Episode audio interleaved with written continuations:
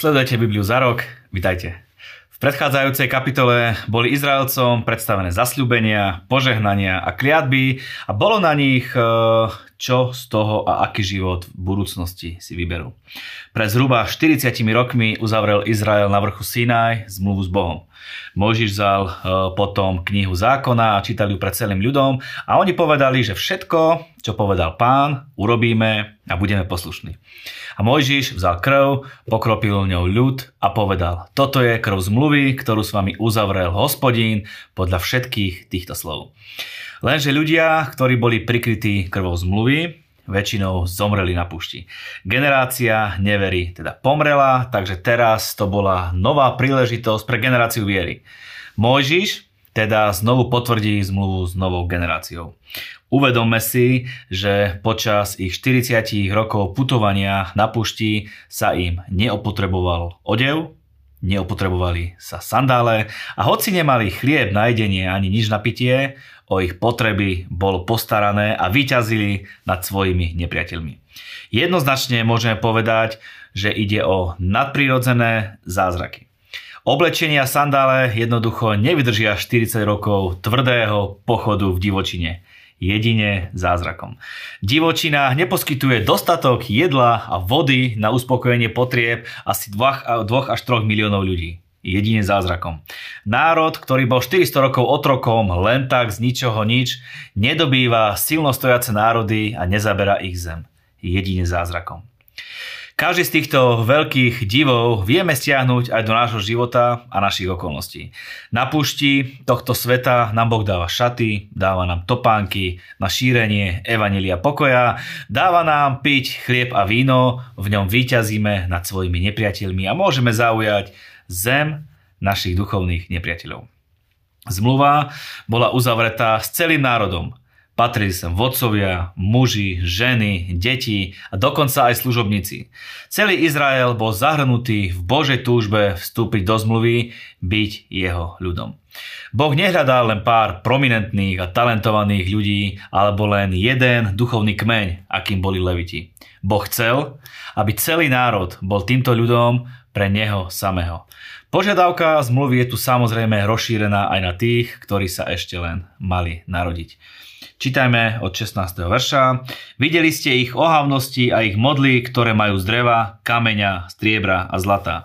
Nech nie medzi vami muža, ani ženy, rodiny, ani kmeňa, ktorého srdce by sa dnes odvrátilo od hospodina, nášho Boha, a ktorí by išli slúžiť Bohom týchto národov. Nech nie medzi vami koreňa, ktorý plodí jed a palinu.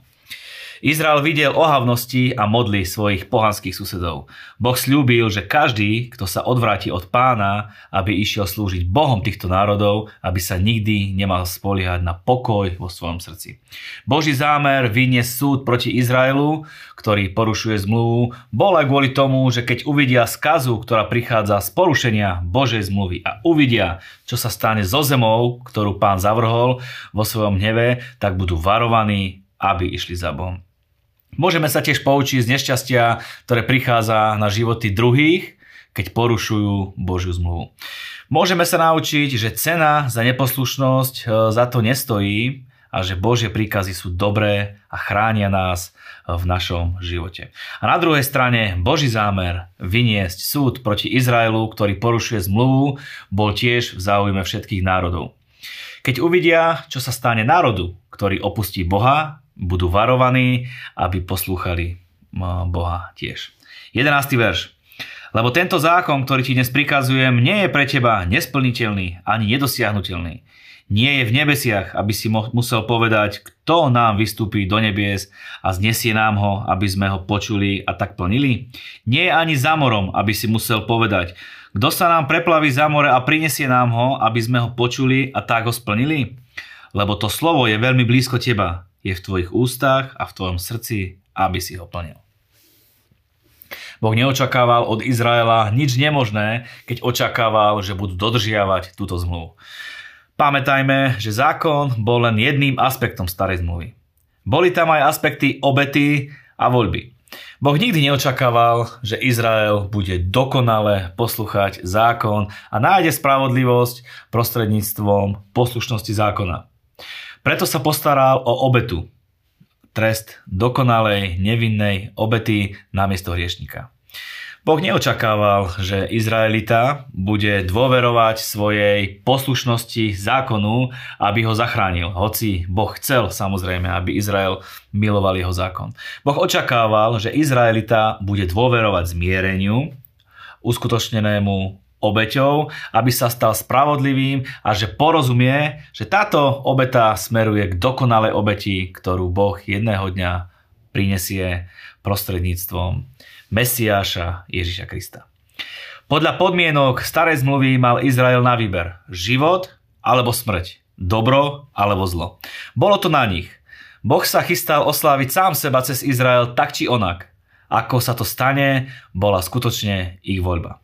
Podľa podmienok starej zmluvy Izrael, ak bude poslušný, uvidí požehnanie. Ak by Izrael neposlúchol, určite by zahynul. Týmito slovami Mojžiš teda predložil Izraelu voľbu. Museli si vybrať medzi životom a smrťou, požehnaním a kliatbou. Napriek tomu, že voľba patrila Izraelu, Bohu záležalo na tom, čo si zvolili. Keď Mojžiš prosil Izrael a kričal, vyber si život, odrážalo to Božie srdce smerom k Izraelu. To, ako sa Boh oslávil prostredníctvom Izraela, bolo na nich, ale bolo zrejme, že Boh uprednostnil, aby sa oslávil prostredníctvom poslušného, požehnaného Izraela. Preto ich prosil, vyber si život. Priatelia, vyberme si na základe Božieho odporúčania život aj my. Možiša vo veku 120 rokov neobmedzovala fyzická kondícia, veď čítali sme, že za krátky čas vystúpil na vrchol hory. Ale vieme, že nemohol vojsť do zasľubenej krajiny, pretože bol obmedzený Božím príkazom alebo nariadením, že Mojžiš nevstúpi do zasľubenej zeme. Prečo? Pretože Mojžiš poškvrnil krásny obraz Ježišovho vykupiteľského diela cez skalu, ktorá poskytovala vodu na pušti. Nový zákon objasňuje, že táto skala poskytujúca vodu, životodárna skala, bola obrazom Ježiša. A Ježiš, ktorý bol raz zasiahnutý, poskytol život všetkým, ktorí by z neho pili. Ale bolo zbytočné a v podstate aj nespravodlivé, aby bol Ježíš zasiahnutý znova druhýkrát, pretože syn Boží potreboval trpieť iba raz. K Ježišovi teraz možno prísť so slovami viery, keďže Mojžiš mal použiť iba slova viery, aby priniesol životodárnu vodu izraelskému národu.